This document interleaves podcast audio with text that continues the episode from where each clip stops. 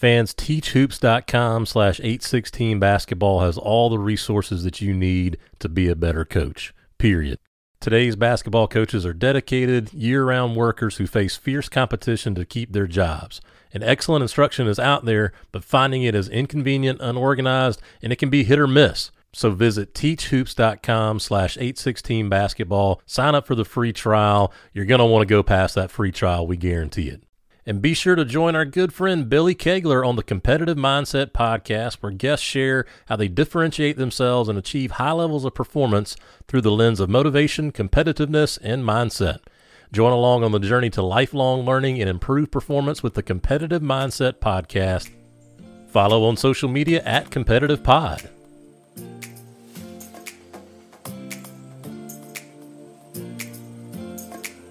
Hello and welcome to the Greatest Games podcast brought to you by 816 Basketball. I'm one of your hosts, Brian Rosefield, and I'm joined by my co host, Chris de Blasio. Thank you, Brian. Pleasure to be here as always on the Greatest Games podcast. A chance for us to catch up with coaches from around the country and have them tell us about their greatest game. As always, it can be their time as a high school coach, a AAU coach, a college coach, just whatever game they consider to be their greatest. Chris, correct me if I'm wrong. We are heading to Colorado for the first time. Am I right on that? Yes, okay. we are. The Rock Rocky Mountain High. This is uh, super exciting. Colorado. I don't know if I will. We'll tell you about that off the air. Maybe some some good times that I've had in Colorado. But a beautiful state. We have a beautiful person coming to us from Colorado Springs. He is assistant coach at Colorado College. Rob Burke, welcome to the Greatest Games podcast. Appreciate you guys for having me, man. Excited to be here, man. Coach Burke was just telling us he's just a he's a recent transplant out to Colorado Springs, and he recently just experienced his first Rocky Mountain snowstorm, which yeah. I'm sure was fun. A little bit different snow out here, not a lot of moisture in it. Uh, people, people, take the uh, the leaf blower and they just blow their they blow it off, man. There's not a lot of moisture in it until the sun hits it the next day. Really, that's interesting. Very dry. Um, you know, there's no humidity. I was outside today and it was like I don't know, it was in the 30s, but I on like shorts and a long sleeve tee and this you know, about 7,000 feet up above sea level. So that sun hits you pretty good when it's out. Ooh, I would get tired walking to the bathroom at 7,000 foot sea level. no, joke, no joke. I'm on the third floor. Every time I come to the top of the steps, I'm gas, man. I'm gas. I'm pretty much at sea level. I'll come to the top of the steps. I'm gas. But that's I've got no excuse. But uh, yeah, you know, I've always heard about dusting. I guess a dusting of snow. So maybe that's that's the uh, I, I, don't know. This is a science experiment here. I'm learning. This is all a safe space. We're learning together, right? So just, uh, you've lived your entire 40 years in South Carolina. You don't know anything about snow. I've seen about two and a half snows. I think in 40 years. Well, Coach, why don't you uh, quickly take us through your uh, journey in coaching and how you got to be there at Colorado College? Sure, sure. Um, man, it, it started a long, a long time ago. My dad was a college coach for whew, 20, almost 35 years college uh, before he moved on to the NBA. Um, he was at Chowan College for 27 years. I ended up playing for him back at Chowan College um, for four years, and I really didn't. I didn't want to stop playing, so I was lucky enough. Pete Strickland, former Coastal Carolina head coach, uh, got me the opportunity to try out for some teams in Ireland. I went over to work uh, basically 12 weeks during the summer of, of, basketball camp. And during the during the weekends, I would try to go around to each club and try out for them. And I uh, got really lucky, stuck with the team that brought me over there to work their camps. And I uh, had a great year. I ended up being, it was really my first taste of coaching. They fired the head coach midway through and made me the player coach. So, uh, you know, I never sub myself out. And uh, if I got gas, I just used my timeouts. So that was kind of my first experience of coaching. And like I said, I didn't want to coach. And that year ended. And um, I was really lucky to uh, know um, Coach Epperly. Larry Epperly used to be the head coach at Limestone College. Gave me my first opportunity. I, I basically stayed over there all summer after that first season was over with. And uh, I uh, went to um, Limestone in August and I did. I flew home. I didn't even go back to to where I was from. I just went right right into Charlotte. Went down to Gaffney, South Carolina, man, and started started my coaching career. The, the best thing about it was I was able to like still play, so I could jump in practices. I could work guys out. And Coach Epperly, man, just turned me loose. He was like, "Hey, we got to sign eight guys," and I was like, "Oh wow." Um, but I, I was fortunate enough. I had been around the game and been around recruiting with my dad, and, and really got to see him operate. So I had a you know, more than most coaches, I had, had a bigger base and a wider array of experiences than most people. So, you know, I hit the ground running there. I was there two years, went back up to North Carolina. I was at Campbell for two years, one with Billy Lee and one with Robbie Laing. Um, and that was a great experience. My, both my mom and dad uh, went to Campbell. So that was really a, a fun experience. Um, and I got lucky. I got really lucky. Um, became a head coach. I think I was 28 or 29 uh, when I became a head coach at Spartanburg Methodist College. And I was there six years, man. And it was uh, what a just a great teaching experience. Um, you were able to make a ton of mistakes and nobody really watching, you know, and nobody, um, not a lot of pressure on you to, you know, have to go out and win right out the gate as some of the young coaches run into at bigger jobs and bigger platforms. Um, so that that six years was unbelievable. Um, the first three, my dad was in the NBA with the Trailblazers, and so then he had a he had some serious health concerns and, and basically had to retire. And so that year four, no, year five and six, he came and lived with me during the season and was my assistant coach. And that was just, um, gosh, it was an unbelievable experience. Now that I look back on it, man, I, you know, you think you know everything. You think you've been around and you got pretty good at four years of head coach experience. My dad had forgotten more basketball than I knew. So it's just a great learning experience. But he also, you know, still continued to let me grow. And um, I went to uh, a Citadel with Chuck Driesell after that. So I was at the Citadel for five years. Just a great, um, another learning experience. Um, really got to think outside the box when it comes to, you know, when it comes to just, hey, how are we going to play? How are we going to recruit? Um, you just can't do normal things at the Citadel. You got to be unique and you got to be different and you got to have a different message that you're selling and recruiting. And I felt like we did a really good job with that. You know, Chuck got all five years of his contract. I wish they would extended him, but you know, this day and age, that's the nature of the business. And um, we had the AD that hired us. He moved on. New AD came in.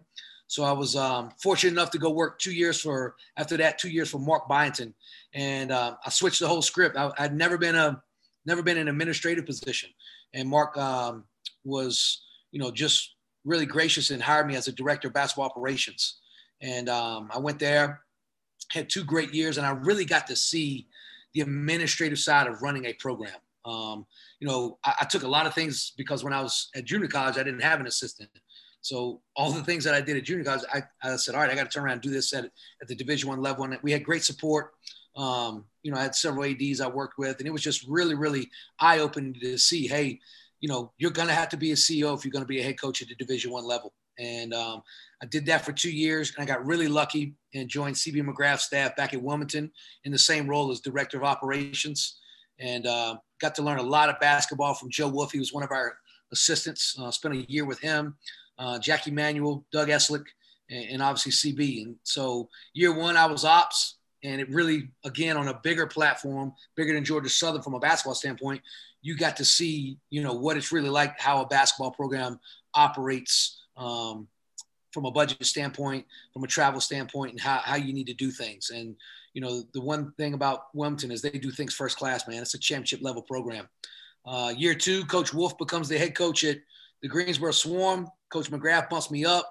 Um, I'm on the floor coaching, back doing what I do and, you know, what my passion is and, and what my life is all about. And, uh, you know, year three, man, one thing about Division One basketball, when you don't win, people are quick to pull the trigger this day and age. And uh, you know, Coach McGrath got a short end of the stick. They didn't give him the full five-year plan that he had signed up for, and they went in a different direction. And uh, I happened to be the only guy on staff that had head coaching experience. And um, I got thrust into a very difficult situation. We had lost what 13 in a no 12 in a row. I got the job on a Monday evening, and it was um, it was a 12 week just crash course on how to figure things out, man, and how to make uh, how to how to salvage a season, really, to be honest with you. And if I didn't have all those other experiences, you know, being a head, being my own boss, being a head coach, um, you know, having having the junior college experience along with Campbell and Limestone and Citadel, man, I probably wouldn't. I would have fell right on my on my face. But you know, we had 12 games, I think, and we went five and eight, if I'm not mistaken, after we had lost 13 straight. So, okay. you know, I, I look at it as a great learning experience. Um, and I look at it as um, really bonded relationship wise. So that's kind of been my journey. And then, you know, I, they decided to go in a different direction. They hired Takayo Siddle, who had been there previously before us. And those guys had proven that they could win at Wilmington, and and I totally understood that. Um, would have loved to have done the job myself, um, like anybody. And uh, I tell you what, COVID hit, and it has been a mess since. So um, I just kind of I've been working kids out. I was going to over to Brunswick Community College, working some guys out, making a bunch of phone calls, and really trying to find the right niche. And uh, all along, myself and Coach Conarroe had been talking throughout the entire summer because he left Bakersfield, uh, Cal State Bakersfield, to come back here to Colorado College, which is his alma mater, to become their head coach. And he's trying to establish himself as a head coach and really bring this program back, back to where he wants it and, and where he played at it um, in, in, the winning tradition that they have here. And so, you know, we just kind of been talking all along, and they weren't playing until the second semester. So I didn't have a gig. He gave, he created a gig for me, and you know, I left last Friday, and here I am, man. So I'm fired up about it. Well, coach, there's so much there, uh, so many, so many great names, so, so, many great places you were at. I mean, you talk about Chuck Driesell, obviously the son of the great Lefty Driesell, and Joe yep. Wolf, uh, you know, former North Carolina player, played for Dean Smith, and um, you know, was playing the NBA for I don't know 10, 12 years. Joe did, and but you talked about you mentioned Pete Strickland. First of all, anyone who knows Pete Strickland, he is one of the all-time great camp guys. Pete Strickland, one great camp guy, great talker, great coach too. But I mean, just a great camp guy can give a camp speech. No question. Um, but I've decided we're going to take this podcast in a totally different direction because Uh-oh. you mentioned one place that Brian and I completely love, and that's Ireland. So we're just going to talk about Ireland for the next hour. Let's say. I don't I don't remember much to be honest with you, man. I was a young fella back then. I was ripping and running back then. I'm sure. I couldn't imagine if they unleashed me in Ireland at 22, 23 years old. No, the question, you know, to go back to that time, you had kind of said your dad had coached for a long time. And we've had this theme with a lot of our guests whose fathers were longtime coaches. And some people were like, Yeah, I want to do exactly what my dad does. And some sort of were like, no, I don't want to do what my dad does. Yeah. You know, where did that again, obviously you love your father and he, he worked with you and so you have a great relationship with him. Why is it you didn't want to be a coach initially or didn't think um, you wanted? Just because I, I guess because, you know, as a young kid, I was around all my dad's great players at the junior college level. I mean, my dad had, I want to say it was 20, 22 total pros, two NBA guys. So like all I knew was like, hey man, you know, make yourself a player, make yourself a player. So as I got older and older and older and coming up through high school, I just I just really got the itch to play. Um, and I was like any typical high school kid. I played basketball, football, baseball, but then, you know, I had an injury my end of my junior year of football season. I jumped right in basketball practice, got hurt. And I just from that point on, I focused on hoops. And it was a passion, man. It's it is to this day. I mean, I, I worked out in the lobby yesterday. We're in a hotel and I was doing two ball dribbling in the lobby yesterday with nobody around. So like, uh, I got I probably got a couple screws loose somewhere, but you know, it's just a, it's just inside me. It's who I am as a person, man. I I love hoops, man. And and to be honest with you, I don't want to coach. Like it, like if I could play every single day, I play every single day. That's how much I love basketball. And I just you know as I've gotten older, I can't do it anymore because your body starts to break down on you. Um, and and so in my mindset leaving college was like I want to I want to see if I can you know play at a, at a, at a good, solid professional level. I knew I wasn't an NBA guy. I, I, knew I wasn't a top division guy in, you know, Germany or France or England, but because I knew the game and I knew that how big it was throughout the world since 92, like there was plenty of places you could go and play and have great life experiences. And, and I wanted to do that. I knew coach Strickland had done that. Um, he put me in touch with the Irish national coach, Enda Burt, who was also Pete's assistant at Coastal Carolina, one of the great all-time Irishmen. Um, and so I had that experience to play, and and my body really like I had four ACLs, man, and I could just tell like my knee was starting to really, really um, become a problem. And so, you know, when they made me the player coach midway through the year, that was my first taste of like, all right, I, I still can get the competitive um, juices going by coaching and playing. And so, you know, I, I knew there wasn't a lot of money in, in, involved in it.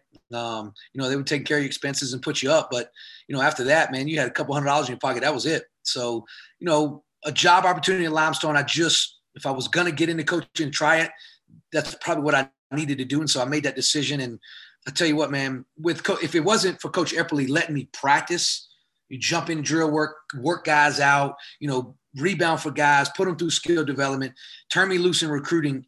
I mean, it was an unbelievable experience. Not too many assistants get that, and there's nobody else there. Coach Epler's like, "Hey, here's a list of guys. We got to sign eight of them, and here's our team over here. Let's get them better."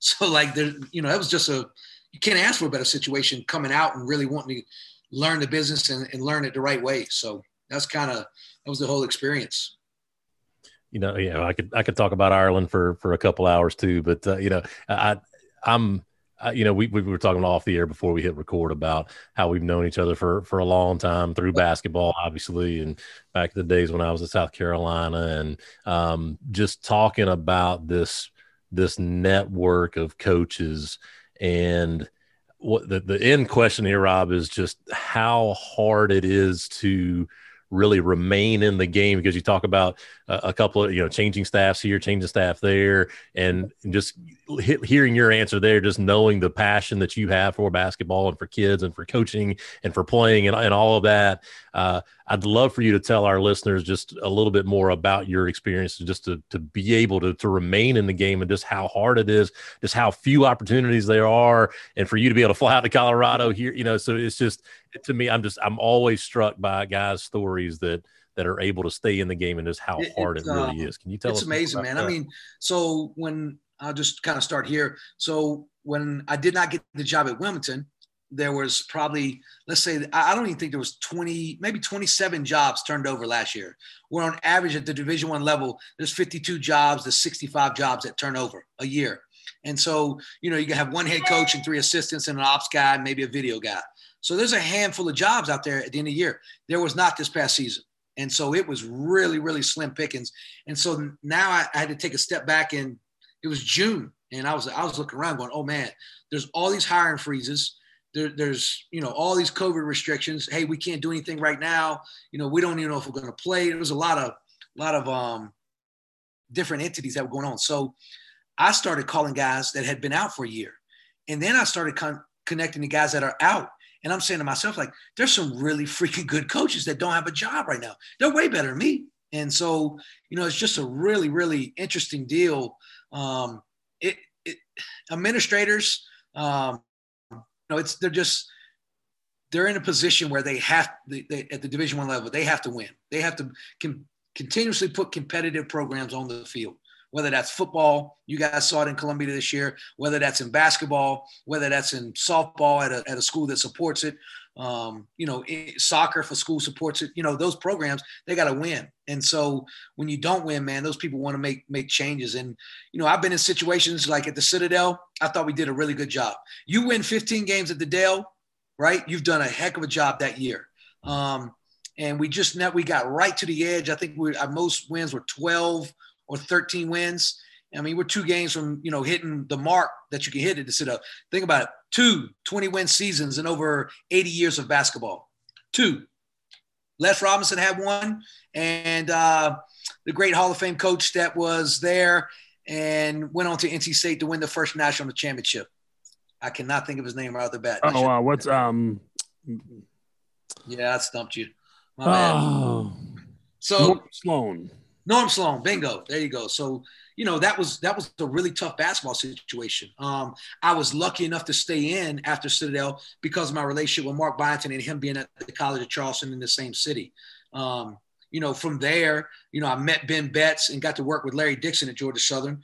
That increased my relationship with Jeff Conarroe, who his mentor is Rod Barnes. And so it all kinds of ties into itself, man. And, you know, going back to um, I probably could have stayed at SMC for another couple years or whatnot, but I just had that itch. Like I, I wanted to compete at, the, at a really good level. I love the SoCon, the Big South, the Colonial. Like I, I think those levels to me is like it's who I am as a person. Is what I'm about. Spending four years with a kid, trying to get the best you can get out of them. If there's a red shirt year in there, great. Stick around, get a degree, be the best player you can become. Help us try to win a championship. Like that level right there to me is is what I'm looking for as a coach. And you know, being at Campbell under Billy Lee, um, you know, I wouldn't I wouldn't have had that experience if I didn't go to camp there. You know, 12, 13 years in a row, man. I got to build a relationship with him.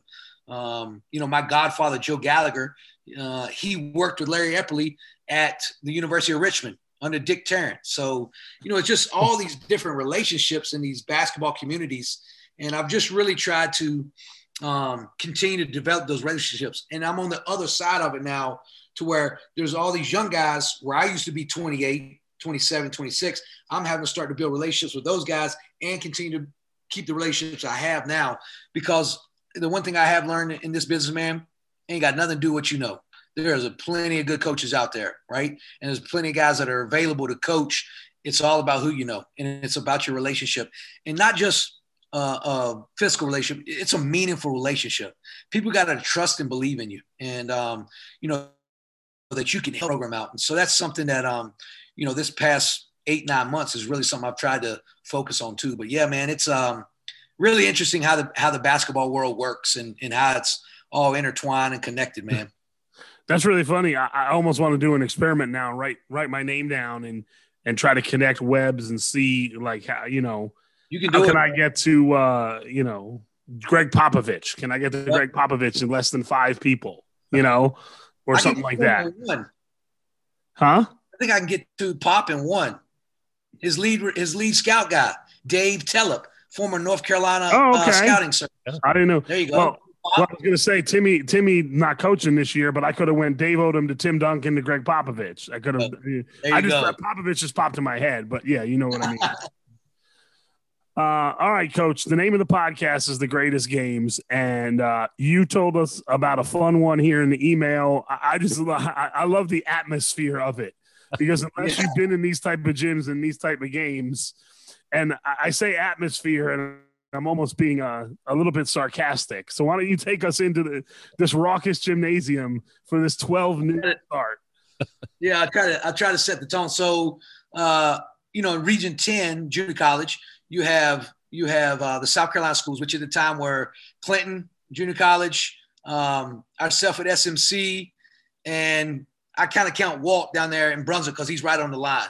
And then you had the North Carolina schools. So that year, the region tournament was at Lenoir Community College, and we go up there. I think it was Friday tip off. Bam, win that one. Bam, win on Saturday excuse me. And so now here it is Sunday. Clinton Junior College, who made it to the finals, and Spartanburg Methodist are playing in Lenoir Community College's gym on the outskirts of Greenville, North Carolina at 12 noon. I think uh, my sister was there, my mom was there, and a couple of aunts. Uh, Clinton had their bus driver and maybe a handful of fans. No more than 12 people in the gym. The bus Outside driver's always there, coach. The bus driver is Yeah, no always question. So uh, we tip it up, man, and that was my that was my second year. So I had uh, I had who did I have? I had Bucks. Philip Buxton was a really good player for me. I had a couple other pieces that were really good freshmen. So they were a freshman class, and we kind of wrote them. I had John Prelude, Sean Creel, Dorman kid. Prelude was a James Island kid, and it was just um, you know, we went in there. It was a battle, and the crazy thing was both teams were making unbelievable plays, and uh, I had Jarvis Jackson from Columbia, South Carolina, as one of our better players. Um, and we did not. They had the we had the lead, two point lead.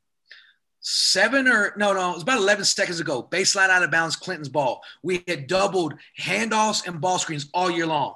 They throw it to the corner from the baseline. The guy that threw it in goes to get it. Handoff. Jarvis and Buxton don't double. They both go with the guy that, that set the screen or the handoff, and they kind of went with him. No communication. My man raises up and buries a three. I call a timeout.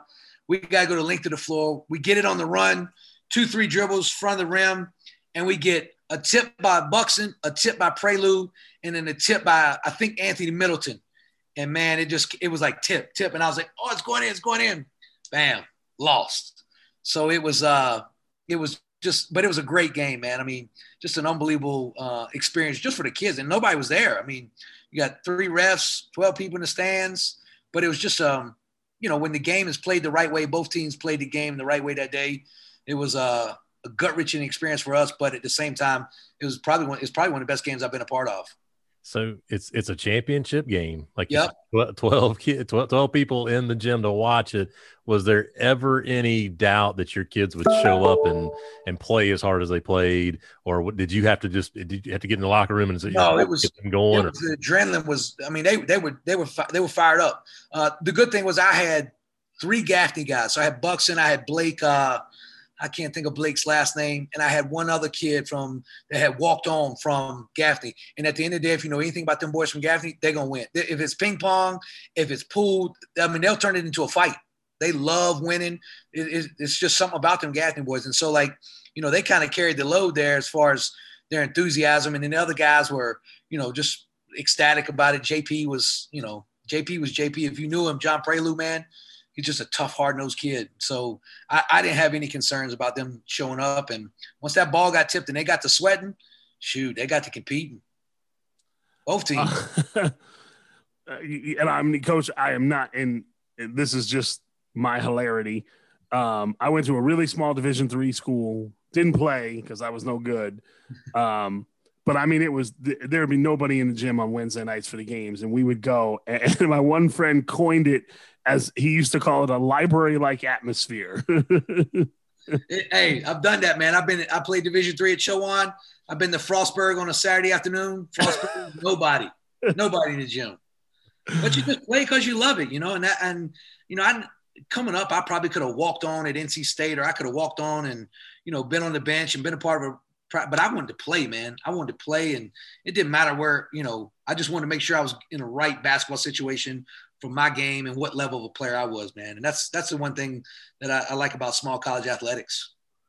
Talk about and Brian asked sort of about it. You know, were you, did you ever have to worry about your kids playing hard? And you said no. And talk about the hurt after the game and what you said to those kids because it's the same as when we watch the NCAA tournament every year and that team with, with full of seniors loses, yeah. you know, in the second round. You see those kids crying on the bench. Talk about what you say to kids after a game like that because to them, it's, you know, it's the NCAA tournament with 10 million people watching. It's the same thing. So I was really lucky. So the first year I coached, I had all these sophomores. And so year two, the year I think we went 27 and four, and we made it to that championship game. That whole team I had constructed as all freshmen. I think I had maybe I had two sophomores and, and Creel and Prelude. That was it. And so the the, the team was in, in my mindset, they're coming back next year. So we stayed out on the floor. We shook hands with them, and they give this, you know, pre- trophy presentation.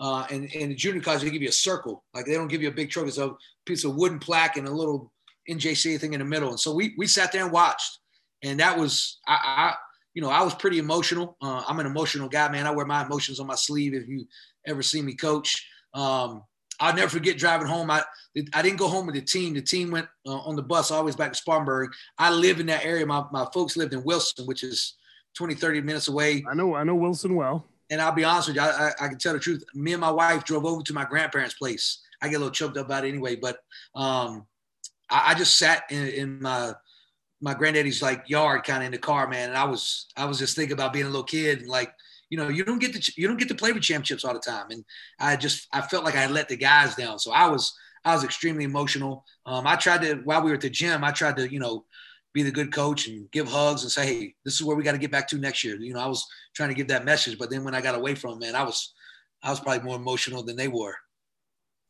And that's what it is, right? It's the end of the day. It's it's a game, and it's it means something. And, and like Oz, I think you're what you're right on the money. Every game means something, and, and like you say, championships don't come every day, every every year. And I, have I've referenced this podcast episode episode sixty nine with Phil Martelli about a million times, but just hearing you Rob talk about being at your grandfather's place, thinking about this where you were shooting hoops, and uh, you know I, during that episode, Phil just uh, Coach Martelli just took me back to those times where I was just out in the backyard thinking about three, two, one championship, and then your guys to be able to have that opportunity. I just, I'm just reminded that this game means something. And the Blas, I think you just hit it right on the head. Every level means something. It doesn't matter. I like, I like how you filled them like you were like you and him were boys. Oh, I, I, I will edit that part out quickly, Coach. I'm so sorry, but yeah, Martelli, your best friends. right, right, yeah. But uh, but I just Rob, I just I just I hear your passion coming through loud and clear, and I just think it's uh it's just so uh, apropos in the, in the world we live in today with difficulties and pandemic or whatever it is to be able to focus on on a game. And it means yeah. something and you lost the game you uh, the, the kids put it on the line and, and, it just didn't work out. And so i guess i'll ask you this question if the game didn't work out would you consider that year a success or what were some of the successes from that year? Um, yeah we, you know i was able to establish myself as a head coach. Um, you know I think the year before we went 13 and 13, if I'm not mistaken. I had a, a sophomore based team, and you know, just trying to really instill my culture, and instill the way I wanted to coach, how we wanted to play. Um, and then we get this fresh group in the very next year, and we were able to do that. Um, you know, I was able to challenge our, our players. Um, you know, to, to, I think we went undefeated at home, if I'm not mistaken. Um, I'd have to go back and double check that. If we did lose, we only lost maybe one to maybe Aiken Tech or something like that. But you know, it was um, it was just a every year, anytime you can win 20 plus ball games, I think it's a success. Now, you know, th- those other two pieces that are can you win the regular season? Can you win the tournament championship? Those things are really, really hard to do. Um, you can look across the country and see a lot of good coaches, and, you know, they get right there and they just can't get over the hump sometimes. And, you know, I was just thankful that we were there. I was thankful that we were able to win two, two games in a row in the tournament, which is really tough to do. Um, but yeah, I would definitely consider it a success because what it did was, for our program, it was we were able to go back into the state of South Carolina where we that was the only state we really could recruit, and we were able to get involved with good players, Kendrick Robinson, Vernon Taylor, you know, guys that that were you know out there that we were trying to recruit and build. Brendan Knox, uh, who ended up at Auburn, so you know I was able to really use use that platform to push it forward after that. Well, coach, this brings us to the end of the Greatest Games podcast. And it's one of my favorite questions to ask. We usually ask this at the end. And I have a feeling just from getting to know you a little bit, and you said you're kind of an emotional coach. I want to know that thing that if I ask kids that played for you in that game at uh, at Spartanburg Methodist, and I asked some kids who played for you at Wilmington these last couple years, and what is that one thing that Coach Burke always says over and over again? Hmm. Uh, probably probably belief, man. Belief. Like where there's a will, there's a way. And you gotta have you just gotta have a belief in who you are as a player, who you are as a person. Um, and you, you, gotta you gotta have a little confidence about yourself. Um, because you gotta believe in what you're doing and what you're preaching. And I, I would say the one saying that I do say all the time is where there's a will, there's a way if you got if you got the will inside you, and everybody's got that ticker right there, man. It'll tell you a lot about a, a, lot of different people, whether they're competitive or not. But if you have that will and that drive, there's a way. Now you you need to get guided that way, left or right. Some coach is going to put his hands on you, really try to touch you. But I would say that. I mean, to be honest with you, you can see this kid behind me here in, in my background, man.